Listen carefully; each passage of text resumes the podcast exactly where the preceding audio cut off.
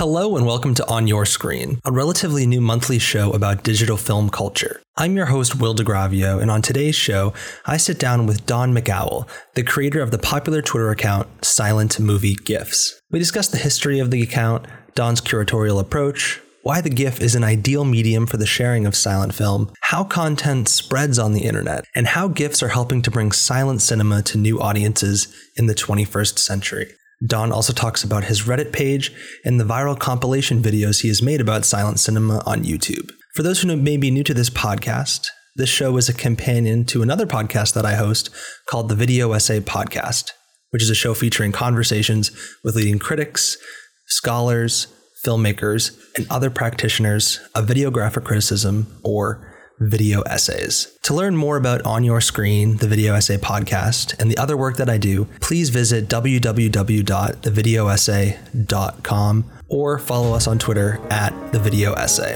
And now, here is my conversation with Don McHoull, the creator of Silent Movie GIFs.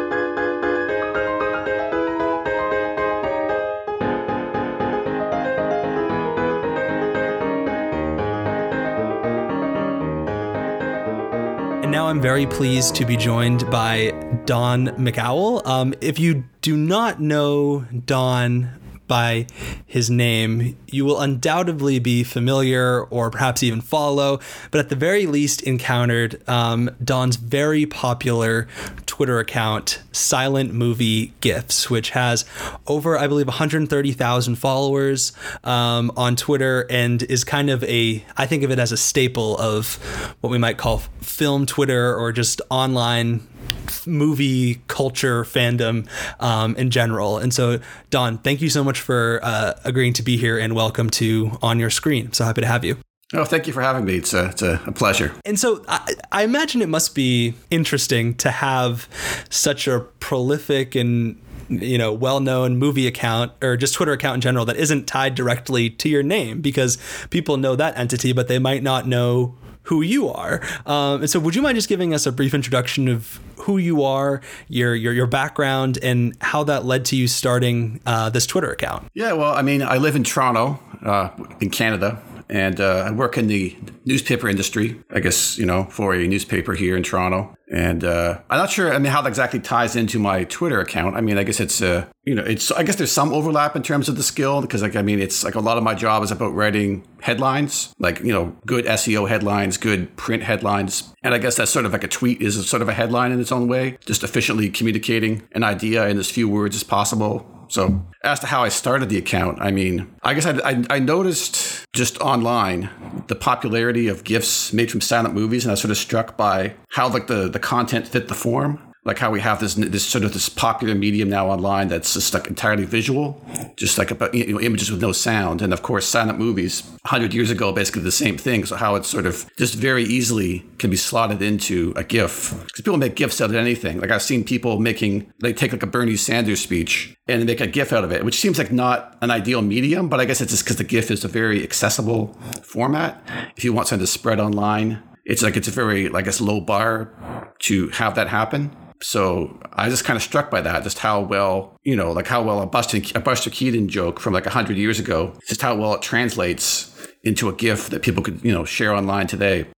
Right. And and as you say, it it it is interesting because the GIF, of course, doesn't have any sound. So it's it's kind of perfect. And, it, and what's interesting is that so few pieces of media these days don't have sound, right? Like I feel like we live in such a culture dominated by speed and sound and boom and loud and you know walking around listening to music all the time. Like I'm talking to you now with my AirPods, right? And so much of what we do is dominated by sound, but yet the GIF remains this dominant part of the culture, but it takes away that that bareness of it and really allows the as you say, the medium to shine. So, so when you started the account, did you set out to build like this big thing, or was it just because you were passionate about sharing it? Like, how did you think about the account when you first started it? Like, what was your goal? Well, I mean, I guess initially I started posting. The first GIFs I posted were on Reddit because I, I, actually saw on Reddit. There's I don't know if you're familiar with the, the Buster Keaton movie. Well, it's actually a Roscoe Arbuckle movie that Buster Keaton is in. But the the Bellboy from 1918 is a famous gag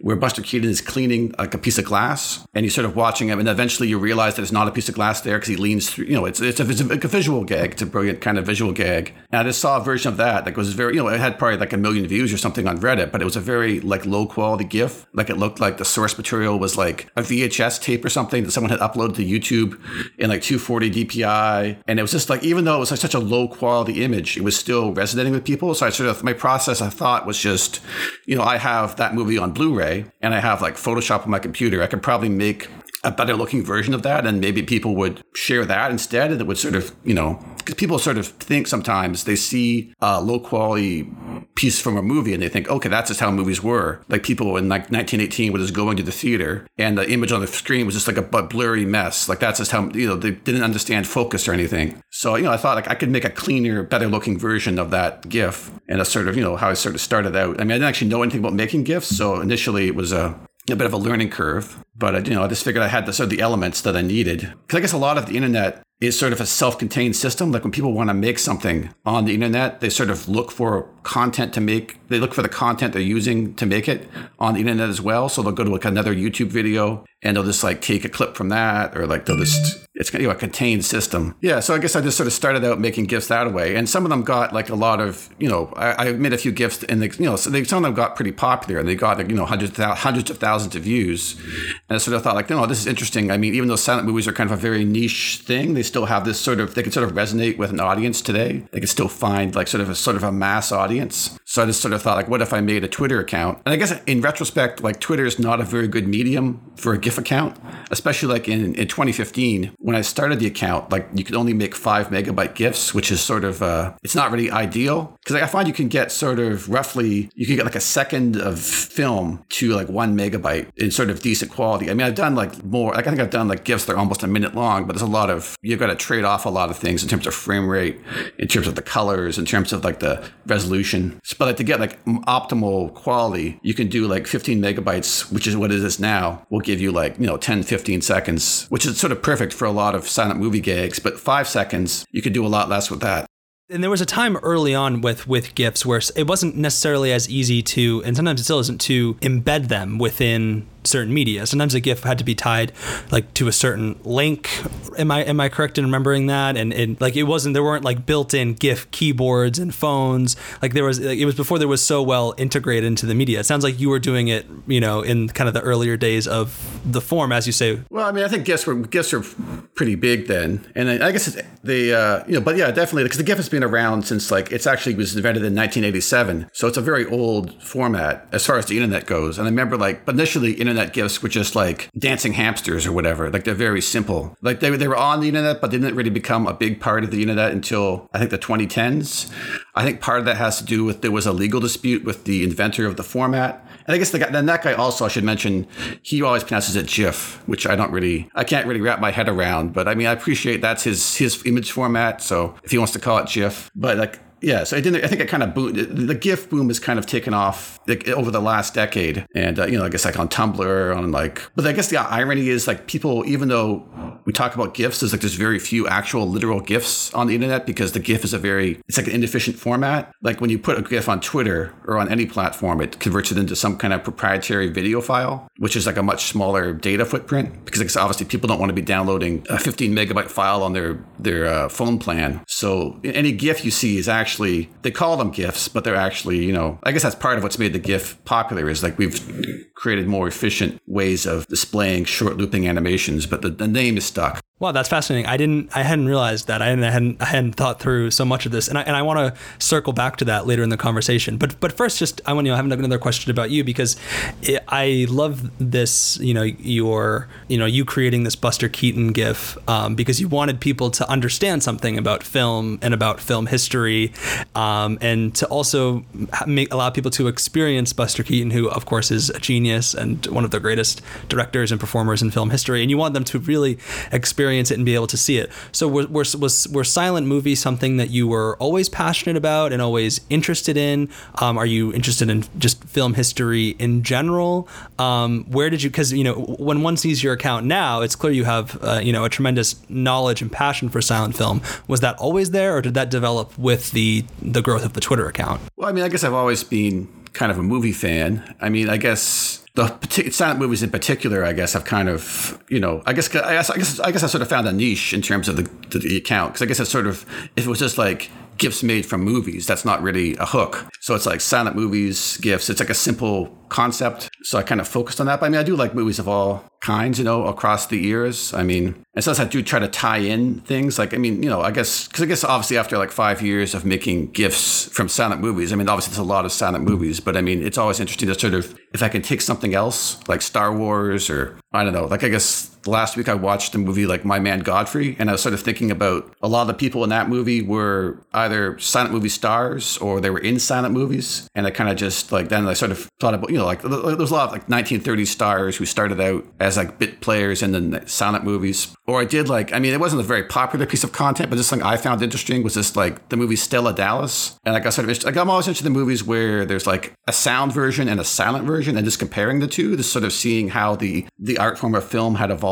how they're sort of telling the same story, but with the addition of sound. So, I mean, just sort of comparing scene by scene, which I mean, I guess that's sort of, you know, I mean, Stella Dallas. I mean, obviously that's not like a, like a big, you know, blockbuster GIF, but it was just something that I found interesting. And you know, going back to why you chose GIFs over because you know, I've you know, on your Twitter account, you know, you're talking about the different forms of content that you do, and I've seen you do, you know, uh, comparison gifs of you know how maybe one silent film introduced you know uh, influenced a more contemporary film or threads about certain performers uh, and you also sometimes will do short little videos when you were starting the account and thinking through what you wanted to do um, what drew you to the form of gif over perhaps you know maybe doing short videos or something like did you ever consider doing that or was it just always the gif i guess i've always just been struck by you know as i said like how the GIF sort of fits the, the medium or how it fits the content. And I guess it's, it's sort of weird. Like sometimes I'll go to a lot of effort to sort of take, like trying to take like a 45 second clip of some Buster Keaton gag that's too long that's almost really too long to make into a GIF, and just like working on it in Photoshop and just like squeezing it down to make it fit in that 15 megabytes. When I could just take that clip and just post that on Twitter, but I feel like almost like my whole account, like the whole point is I'm making them into GIFs. Like, I mean, even though, like, what's a GIF versus a video? I mean, a GIF is just another video format essentially. But I just, I don't know, I sort of like the constraint of having to, but I mean, I have been sort of branching out into video just because I mean, I guess obviously there's only so much you can do with a GIF where it's like 10 seconds long. So I sort of, I mean, I guess, you know, I guess I've been doing this for like five years. I don't want to just keep doing the exact same thing over and over. So I've been trying to sort of find new outlets to, uh, you know, and I guess also I found like the videos have been some of the, they've been some of my more popular content. So I guess, I guess, you know, because you can sort of put, I guess a lot of my theory of what make, to making a popular piece of content is just taking a lot of things that are sort of interesting, like a lot of, like I made a video of just crazy train stunts and you can just make a GIF of one of those and it might do okay. Like it's like, look at this crazy train going off a bridge,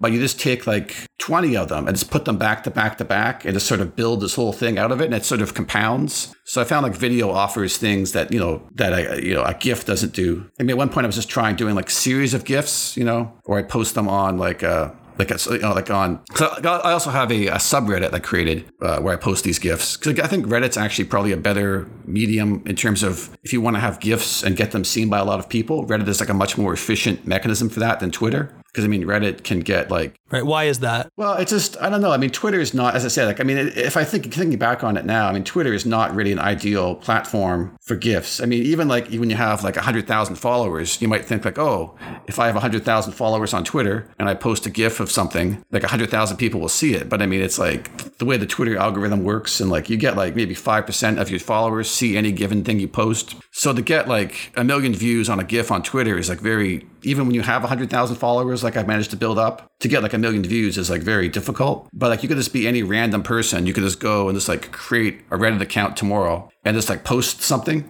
and it could just sort of randomly it could go nowhere or it could just like blow up and get a million five million whatever you know views. It's just you know but then it's all you know you don't have the whole you know it's it's kind of I guess an anonymous sort of platform where people are just posting content just for the sake of posting it but and I guess also with the when I created the subreddit I found sort of you know it's a place where people can discuss silent film. It's like a very sort of democratic space because there are like silent movie subreddits, which people do post interesting stuff there and they talk about silent film, but those are fairly small. Whereas my, I mean, my subreddit, I guess is close. It's it's around like fifty thousand people, so it's you know it's like a pretty sort of a niche GIF subreddit. Like there's a lot of different like there's like there's some big GIF subreddits. Like I think baby elephant GIFs is really big. People love baby elephants. But there's just like there's like weather GIFs, like any kind of GIF has its own subreddit. So I sort of thought like you know I can make this subreddit and people could discuss the GIFs and also the thing with Reddit is people can come there and they can see, oh, that's interesting GIF. Let me just share it to this subreddit with like 10 million people. And then, so it's sort of, it's easier for people to take something and to sort of share it out into a broader internet versus Twitter, where I guess you can retweet it, but that's, I don't know. So yeah, I mean, Twitter is not. Uh, if you, I suggest, you know, it's not an optimal platform actually for for gifs. That makes a lot of sense. Seems like Reddit is perhaps more,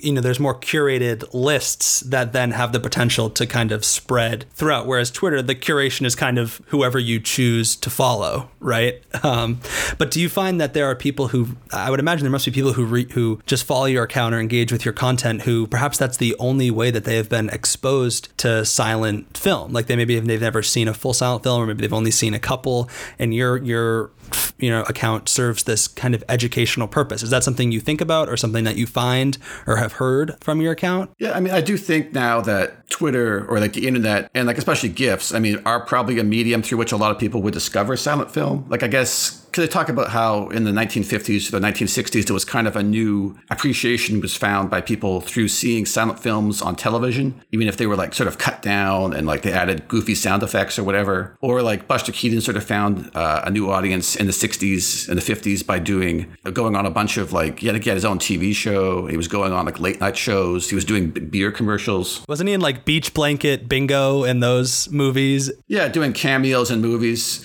So like that's sort of I think sort of like a new generation of fans kind of discovered him through those mediums. But now I think th- the odds are the first place someone's going to see Buster Keaton or like Harold Lloyd, or you know, they're going to see that scene from Wings where the cameras goes through that cafe in Paris, or like any or like Metropolis, any of these sort of silent movie things is probably like on the internet and like probably a GIF. Because I said like a GIF is a very you know it's very I guess democratic. Like it's it's very easy to share. Like it's not a big commitment of time. I mean even just like watching a, a silent movie on YouTube is still like maybe daunting, like as to like, you know, it's still, it's like sort of a different medium. Like if you're not used to watching a silent movie and plus again, the quality might not be the best, but just watching like a 10 second GIF, at least it sort of people, I figure people could sort of build some awareness. So then maybe they might at least sort of be intrigued by the concept and they might see like, oh, Buster Keaton and they have some association with that name. That's one thing I find too is like, sometimes like I'll post a, a Buster Keaton GIF and then people will reply with their own Buster Keaton GIFs. Like people sort of, they recognize who he is and sort of they know, and they have associations already of like, okay, that's the guy who did the falling wall and the thing with the train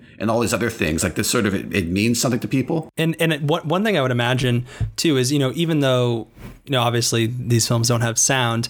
Sometimes it maybe is, uh, and Twitter has the function where like a video, if you're watching it, might start to automatically play. But a GIF to, to look at it and engage that is pretty low stakes and pretty low. Like you don't need to like click on the video and watch it and wonder whether it has sound. Like you can be on the subway scrolling through, or you can be, you know, in in in a classroom or at your day job, just kind of scrolling through without any sound, and you can engage with the GIF and, and get something from it and in talking about, I, th- I, thought it was really fascinating the way you talked about how the GIF forced you to really focus, focus, and have that constraint and to look for something that really had a, a punch and an impact. And I think so many of the GIFs that I enjoy of yours are, um, you know, when they show Buster Keaton or Chaplin or you know Fritz Lang or whoever doing something really innovative with the camera, right? Or they're they're they're they're they're having their own style, and they show that you know. And I could imagine someone engaging with that gift for the first time, even for the fleeting second, just saying, huh, wow, there's a lot more. These aren't just boring old black and white movies. You know, they're they're doing really exciting,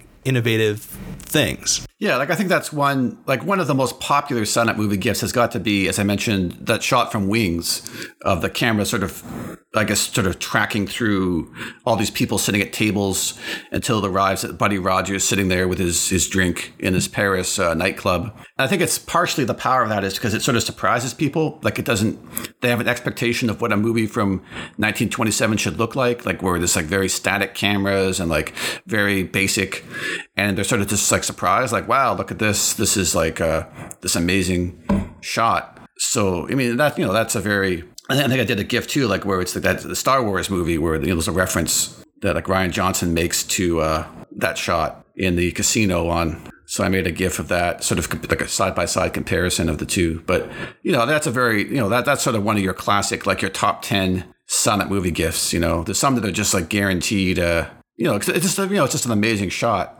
and just you know, people just aren't expecting that, so it kind of just maybe opens up their their eyes to like the fact that you know that there was really interesting cinematography being done almost hundred years ago. It wasn't just because people maybe sort of compress, like people sort of maybe have a compressed notion of what silent cinema was like, like they think like the Great Train Robbery or something, where it's just all these static shots of like uh, you know people just you know just long takes and like like they don't like how much sound, how much cinema evolved over the course of those few decades of the silent era. It's not it wasn't all just like these you know because initially it was almost like they were just filming a stage play. Like just you have actors and they're just standing there at a medium shot, just doing their thing, and you just keep that shot for like a long time. And you don't there's not a lot of cutting, not a lot of camera movement. But uh, you know, towards the end of the silent era, there was really like a golden era for that kind of thing. And I sort of you know try. I, I, I was I love a good tracking shot if I could find. And you know, sometimes, sometimes it's hard hard to fit them into uh, 15 megabytes, or you know, it sounds like quite long. Like this really amazing one in Sunrise, where it's sort of tracking through the swamp,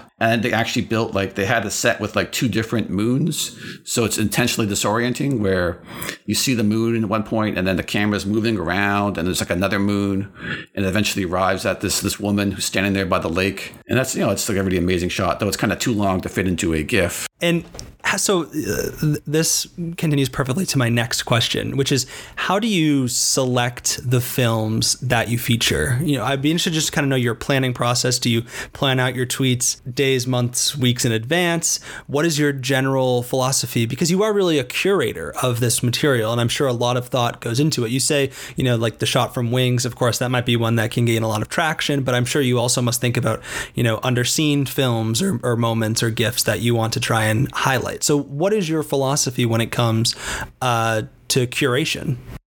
Yeah, like it is kind of a balancing act because I guess that's one of the sort of the, the opportunities and sort of the challenges of social media is that there's so much you have access access to so much data and analytics, so you can really see. Like I really know what my audience likes. Like I know they like Buster Keaton, Charlie Chaplin. They like German expressionist movies. They like things about like really interesting special effects things, like from you know like. Uh, matte shots and things, or like certain there's a certain you know like 1920s glamour, like Clara Bow. Like there's certain things they like, and there's certain things I know won't do that well, but it's still you know. I'm, so the challenge, I guess, is kind of balancing that. Like I mean, I want to give you know, I, you know, obviously you want to give people what they want, but they're also not just becoming entirely that and sort of mixing in some new things and like sometimes like I know like things aren't necessarily going to do that great. Like I watched the movie Quality Street, and it's like an interesting movie, but like it's not really. It's sort of hard to make like a really a gift from that that really kind of is going to do that. Oh, actually, the biggest one I guess is the movie Tol'able David. I think I pronounced that right. Tol'able. I don't know. With the, you know, it's it, it's a very pop. Like it was a huge. I think it was like one of the biggest movies of like 1921. And like you see all these people. Like John Ford said it's one of his favorite movies. Mary Pickford loved the movie. Harold Lloyd made a movie that was kind of like a tribute to it. So it's like this big, big movie. But I've never been able to make a GIF from that movie that and it kind of captures that appeal like whatever appeal it had in 1921 does not translate into a GIF. Like the best I ever did was there's a shot where the villain kills the hero's dog, sort of like a John Wick kind of a thing.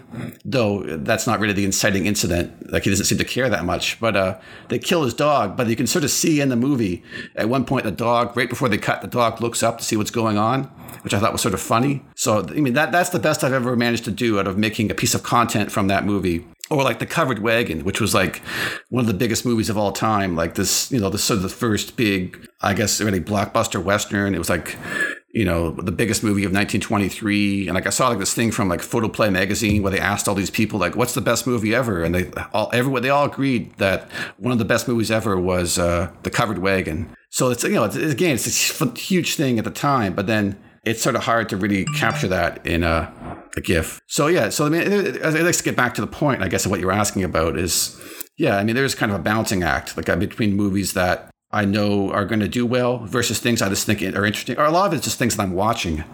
Like, I mean, I sort of have used this account as a, a reason to sort of watch more silent cinema. I mean, I already when I started it, I already you know I'd obviously watched some of it, but I mean I've got I've really dived a lot deeper into that. And I guess maybe one of the most satisfying things for me is sort of when I can take something that isn't inherently going to do that well. Like I really like uh, I'm a big Ozu fan, like just in general. But I I really like I've been watching a lot of his silent movies, and that's not something that's necessarily going to be a big uh, they don't have like huge gift potential like they're beautiful movies but they're not like they're not something like metropolis or like uh, Steamboat Bill Jr. or something, where you can just take like basically any random shot and just like put that in a GIF and it's just gonna do well. Like it's sort of hard to translate that into that medium. But I, I made recently, like I made a collection of uh, because Ozu's had a whole thing where he put posters of movies he liked in the backgrounds of his silent movies. And just sort of, I found this by taking all those and sort of making like a, I think it's like a 23 second segment of just all these shots of movie posters. And that actually did, I think I got like 800 retweets. So that to actually, you know, I, I, to sort of take something that I find interesting that isn't necessarily going to be, that doesn't necessarily, it's sort of more difficult to translate and actually have that sort of fine subtraction with people is uh, sort of satisfying. Because it's sort of it's easy just to take like as I said like you, you know if I, if I, just start with like Metropolis or I just make a bunch of clips from Buster Keaton movies or something I just know from the start that that's probably going to do well because just because of the source material and just it's kind of a very easy uh, thing but to sort of try to branch out more into beyond just those things. So I was pretty happy with that like the uh, so you know just it, it's just sort of beautiful just like all the, the shots of all the movie posters and sort of thinking about like I guess you know these classic films that Ozu was influenced by and just uh, I don't know I, I was happy with that you know yeah, no, I, I missed that. So I'm gonna have to go. I'm right after doing this conversation. I can't wait to go uh, go watch that. And you know the the the, other podcast that I do, the companion to this, is the video essay podcast, and is really interested in video essays and videographic criticism. We call it generally, and one format we talk about is the soup the, the super cut. And it seems like that video of yours is in a sounds like a form of um, a supercut.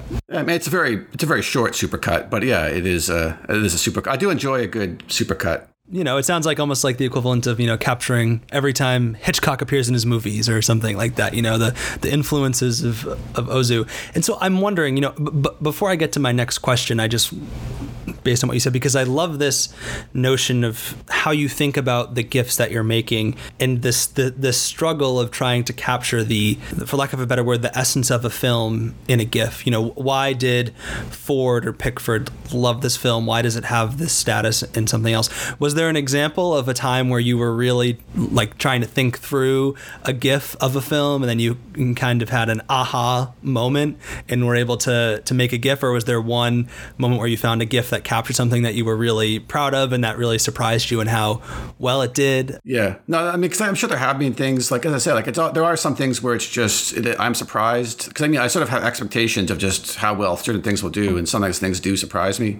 I guess sometimes it's just because someone retweets something that it just you know I mean that that's a big factor too in terms of like uh, how well something will do. I, I love what you say about the the Ozu, and again, it it it sounds to me kind of like a form of a super cutter, as you say, a, a small version of the supercut.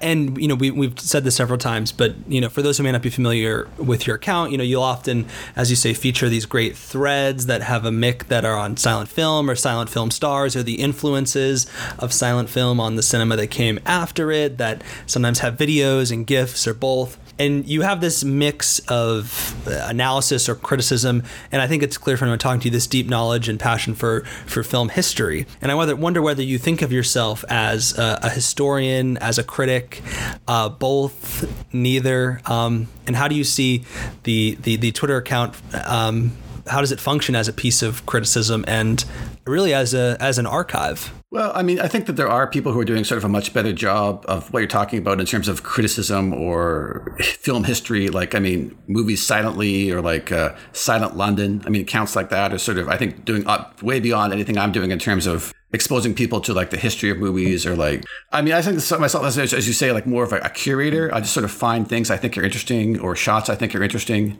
and, or, or a combination of an interesting shot and sort of an interesting piece of factoid about how it was made and is posting those so i'm sort of more just i don't know that's just sort of what i'm doing I, in my mind it's sort of finding interesting things uh, so I sort of go down like a rabbit hole where I just find something and it's kind of and it sort of piques my curiosity. I sort of want to look into, learn more about it, you know. Like I did a thing where I was kind of just like I saw like that Harold Lloyd was reading a newspaper in, the movie Speedy. I know he filmed that partially in New York, and he's reading the New York Times. So it's like I wonder if I could find that's you know that specific issue of the New York Times that he's reading to see like what day that was and just it had uh, and you know I have like my, my my New York Times subscription gives you the access to the uh, their archives, which is just amazing.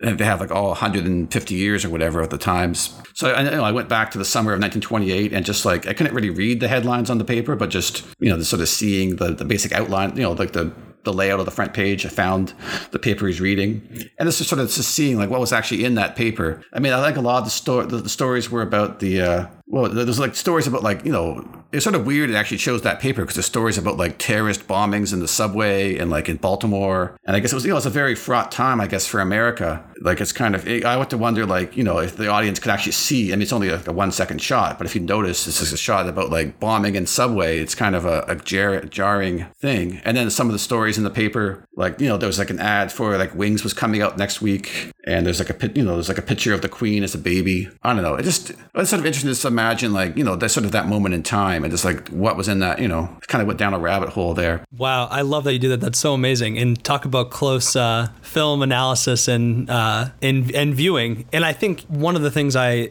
I think is so great about what you're doing and about the GIF and that this isolation is like seeing things, giving us new ways to see things that maybe we've encountered over and over again. Like the, how many times people have seen that newspaper and not thought to go look at it or seeing a shot in a different way. And so when you're watching a silent film, are you looking for GIFs as you're as you're watching or is it an organic process for you? Will you go back later? Like can you enjoy a silent film without thinking about what would be the most gifable shot here. yeah, I do sort of mentally catalog like when I'm watching a movie. Like I, I just sort of I can't help but sort of think of like what parts are sort of the most striking imagery. Especially like I'm, I mean in Toronto we're lucky to have quite a few places uh, that screen silent movies on like you know big screens like movie theaters. Well, I guess that's been obviously been kind of affected by this whole pandemic, unfortunately. But uh, there's been a few you know, a few venues where they show silent movies on the big screen, and just even just going to a screening and just sort of some things will sort of jump out at me. Like I just sort of see like oh that's an interesting shot or sometimes I do go back, you know, go back afterwards and kind of look through it, uh, you know, trying to find something. But yeah, the, usually when you watch a movie, you can sort of see like what's going to be an interesting, you know, what's going to has potential. And there's some movies where basically like uh, any frame almost you can just go to any random point. Like uh, Sherlock Junior is maybe the most gifable movie I think ever uh, in terms of you know, the whole silent era. Uh, you can just sort of pick almost any scene of that movie at random, and there'll be something that will work well as a GIF. Whereas other movies like there could be like very little. That's I mean you know it's a good movie, but just it's sort of uh, like it's just like people talking to each other about stuff. I mean, it,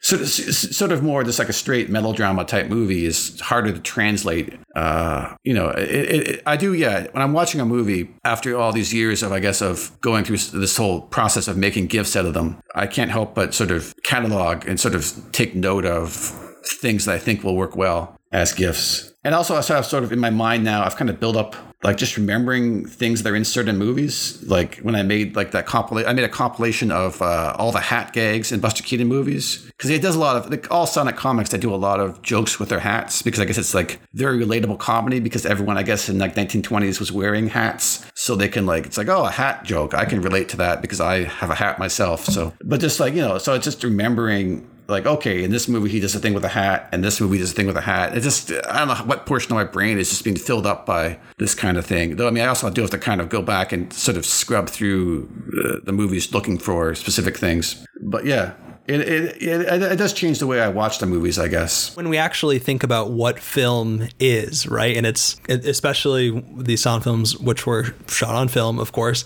you know, it's it's this collection of photographs, this rapid, you know, succession of images, right? These, uh, you know, a compilation of moments, and there's something very much in the GIF of almost returning film to its that most basic in an Eisensteinian Eisen Stinian sense, like unit of like a single frame and image. And I imagine that in doing that, you must develop this very intimate relationship with the material that you're working with, like scrubbing through frame by frame and figuring out the, you know, if, if it's in the middle of a gag, where the person's arm should stop and go and what makes for the uh, you know the the best in and out point of a GIF. Is that something you you think about when you're doing? Like, do you have a? Is it just feel for you, or do you have a specific approach for where you decide when to stop and end and freeze and and, and do all those things? Yeah, I guess like the, the interesting thing about sort of editing, because I guess in one way,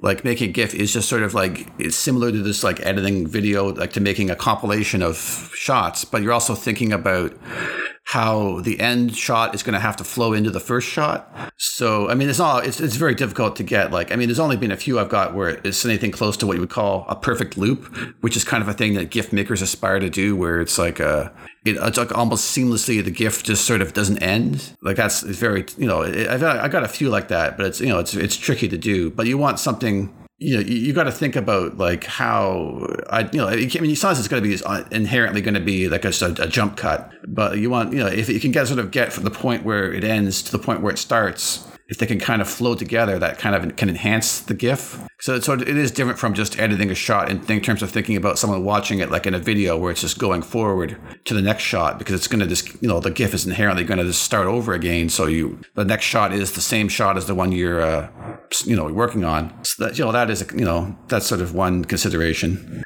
uh, you know, I guess there, you know, I mean, a lot of times I do find, like with a Buster Keaton movie, like his own, it's sort of hard to beat sometimes the way that the movie was already cut. Like it's just because, you know, they're very economical. There's not really a lot of, especially the short films, there's not like a lot of fat or like a lot of wasted.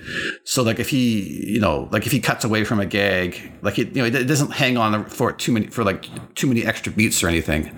It's very, it's very crisp like uh, you know that sort of thing was lost i think in like his movies from the 30s they got kind of more sort of flabbier and they're kind of they don't have that same care to just like the flow of the movie but like it's sort of hard to beat sometimes just the choices that were made by the original editor of the movie just like they sort of they've already picked the perfect in and out on a, a gag so, so a lot of times I'll just go with what they have. I think you know, and that's something we talk a lot about in the the the video essay, you know, uh, criticism circles that I run in, which is that the best way to kind of really understand how a film works is to deconstruct it and to really understand how it was assembled. And it sounds like when you're doing that, you you developed an even more of an appreciation for wow, the editors on these films were were were superb, superb, and that's and that's why it works.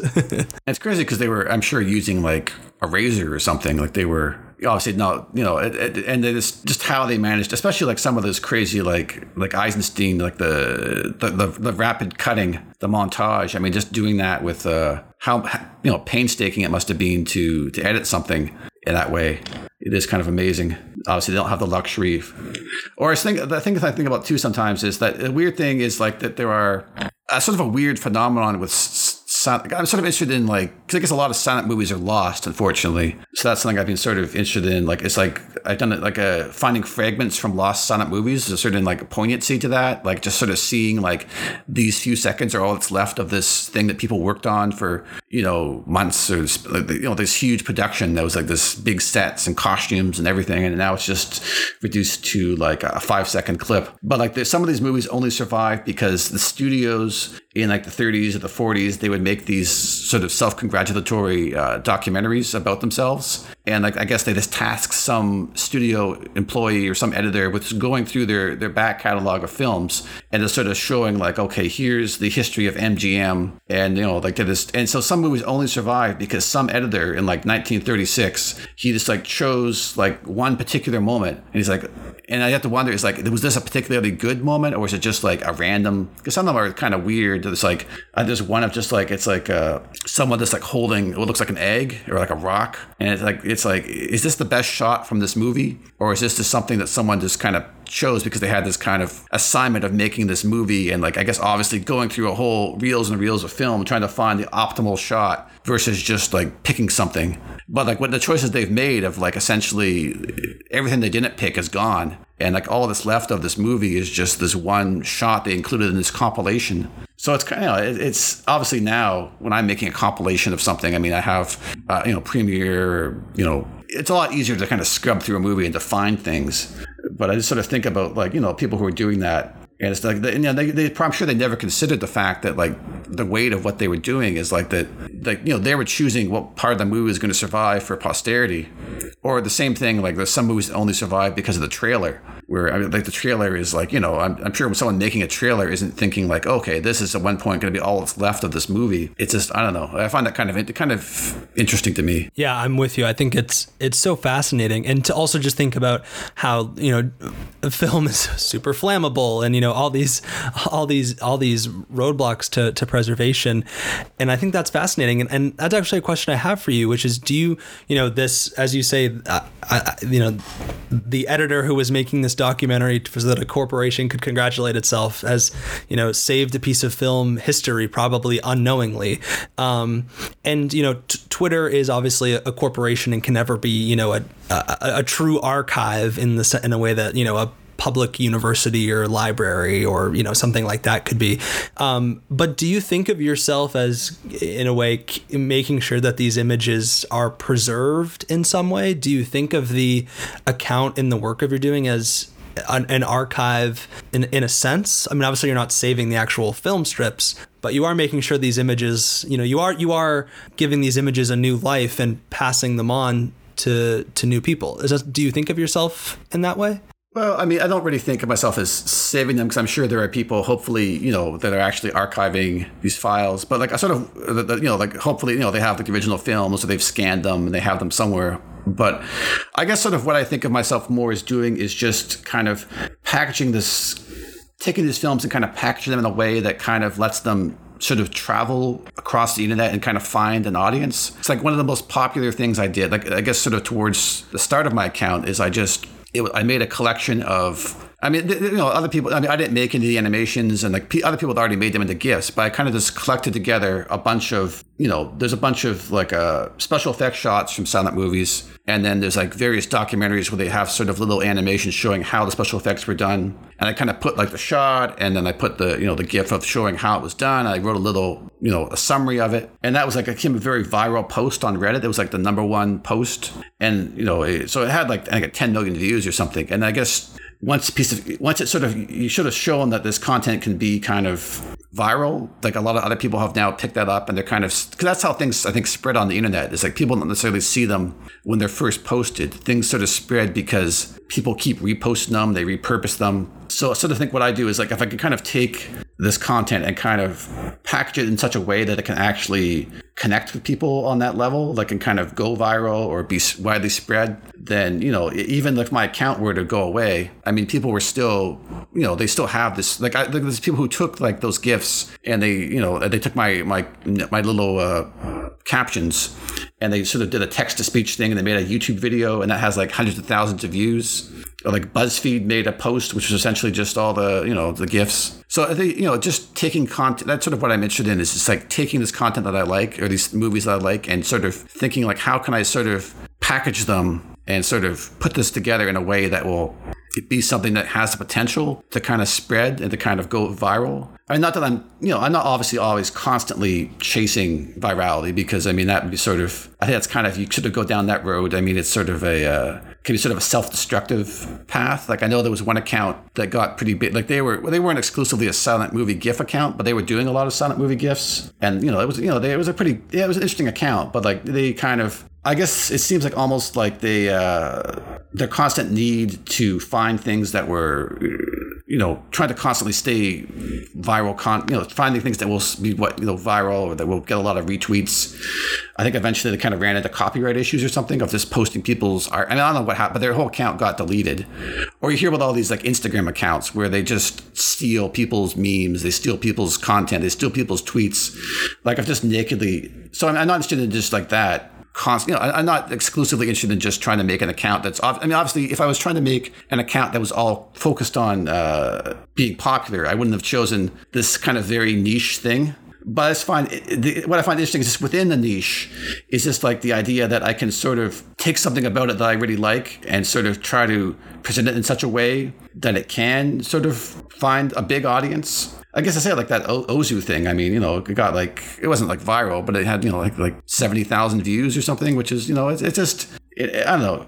It's uh that's sort of what I find interesting. I guess is trying to package things. Cause I guess because I am an editor, I guess in my job it's like it's a different kind of work. But I mean, I guess it's all about thinking about how to package things together, how to sort of you know present something. So that's sort of what I find, or like or just like my Buster Keaton hat gags. I mean, that's something that's also being kind of shared. Like I, I actually, it's weird. Sometimes I, like I see, I've seen that like where someone has like I've seen a GIF someone has made of that, but it has like someone else's watermark on it, where someone has taken my video and then like someone has taken their video and they've made a GIF. So I guess that's sort of like that's just how the internet works. You know, you sort of put a piece of content out there, and people see like, oh, there's a piece of content that does well. Let me just take it and put it on my Instagram account. So that's you know that's sort of how that's how things spread. So even if like the original is gone, it's sort of like it's like a you know it's sort of out there it's circulating so i mean obviously i don't, you know, I don't think i'm saving it but i'm sort of just you know i'm as i said like hopefully I'm, people are seeing this stuff and they're interested in it to sort of check it out in more depth and also just like making it in such a way that it has the potential to kind of you know go uh, to reach as wide an audience as possible. I just find sort of like an interesting kind of like an intellectual challenge just thinking like what's the thing i can do involving silent movies that could get a thousand retweets I mean, you know, is not everything, you know, it's, you know, it's hard to get a thousand retweets on anything. So this kind of thinking about on the long, you know, it, I mean, I have ideas, but then it's a matter of actually putting them together. Right. And once it's out there, God knows where it's going to go. And, you know, just like, you know, of course, you know, no, a GIF can never be a complete archive for a film. And just like you know those documentary real those documentaries can never be a full replacement for a film but it you know just like the documentary is repurposing that material into something new your your gifs are a new medium and a new form of their own that are as you say hopefully spreading and, and giving new life to this material that will hopefully get people to go back and look at the original source. Yeah i mean that's all that's always my hope. Like i mean i hope you know i hope that people you know, because I think people have to be exposed to something to sort of get like a, an interest in it. Like, I mean, it's one thing to sort of see, like, to walk by a, a theater that says like Buster Keaton Film Festival, and if you have no idea who that is, I mean, maybe you're a curious person, you're just like, I'm going to check this out for no reason, but like, just having a baseline understanding of like okay I know who Buster Keaton is. He's the guy. That wall fell and he was standing there. Like you have you have some association like that means something to you and then that's sort of a starting point I imagine. Like you can kind of go from there and who knows how far people I mean obviously I don't imagine most people seeing a Buster Keaton gif are going to go out and like buy a bunch of Buster Keaton Blu-rays like I have or they're going to go see like a film screening but I mean it's just you sort of have to have that exposure to have uh, you know if like a million people see something maybe or you know, if enough, if enough people see something, this even a small percentage of them are interested in enough to kind of really get into it. I mean, that's how you know silent film culture will kind of stay alive just through by reaching a, a mass audience. Because I do think about that too sometimes, like where it's just because you know I imagine like how many people saw this scene like on the day the movie was released. You know, there, there, was a time when this was seen by like a mass audience, and then for years maybe like some of these movies were even like feared to be lost for a long time, or the scenes were like in a vault in some Russian archive or something, and then to sort of have them again just have that potential to go out there and be seen by like you know hundreds of thousands of people again is kind of it's kind of neat i mean obviously they're not watching you know i guess it's now because people's attention is much more fractured now. So people are maybe just watching like 10 seconds of a movie and, you know, they're not watching the whole thing. But I mean, it's, they're getting that exposure to, to it. And hopefully maybe that can lead to something else. I don't know. Yeah, no, I I mean I, I probably wouldn't be here talking to you if I didn't, you know, have discover clips of, you know, old media on YouTube that then fueled my passion for film and, you know, everything else. So I'm someone who certainly believes in in, in the power of that and just, you know, exposure to one little thing can you know, really set off a domino effect. I have I have one final question for you and it's something you alluded to earlier, which is, you know, I, I, I assume most of the films that you use are in the public domain. I know a lot of Buster Keaton's films are. In fact, a Buster Keaton film is in the logo for this podcast. Um, and I think what you do, even if they're not, clearly falls under fair use. Um, but I'm wondering, have you ever received any pushback from sharing the film clips in this way? Any copyright barriers at all? No, I mean, I guess as you say, like I mean, I think the GIF is considered fair use. Like I, I mean, obviously, I think the test case would be something because people make GIFs out of everything. They make GIFs out of like very, very valuable IP. Like people are making GIFs out of Marvel movies. They're making GIFs out of like an NFL highlights. So I, I think there was there was briefly a case where Disney, or some lawyer at Disney, was trying to push back against all the Baby Yoda GIFs, but they quickly they quickly kind of abandoned that because I think that companies recognize that it is valuable to their IP to have it because I said like the GIF is a very easily spreadable format. Like that's if you want to have something be part of the internet discussion, having it be out there in the GIF form is I think valuable to the people who own the IP. So there seems to be. I mean, I don't know if it's being tested by like uh, you know case. I I don't know if there's like a Supreme Court decision where they're like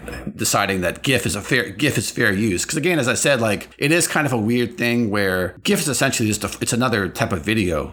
So it's like, is it would it be copyright violation to post a video of Baby Yoda but not a GIF? Like eh, you know, where does you draw the line between you know? But I mean, I think it is generally. I haven't had any issues with that. I mean, I've had some like I have a YouTube channel and like I made a compilation of Buster Keaton stunts. That I think that's I think it's like 11 million views now, and that's in the gain. It's sort of like and, and again, people have used that like source material. Like people, I've seen people, I've seen people make gifs out of that video because I can tell the sequences and stuff. So it's like you know, again, because people make. But yeah, so I, yeah, this video, uh, I, I, used a scene from Seven Chances where he's like diving off the cliff, and there was a copyright claim on that, but it wasn't. It was from some running magazine, I think, because they made their own video where they used the clip and they like copyrighted their video, so they inadvertently copyrighted this one clip. So I had to kind of cut it down a bit. But yeah, that's the thing. It's like it, you know, it's almost like you know, I mean, I guess some of these movies are still under copyright protection, and I guess you could argue like, is it fair use to make a compilation of Buster Keaton stunts? Is that you know? But uh, yeah, I, I mean, but no, I mean, other than that.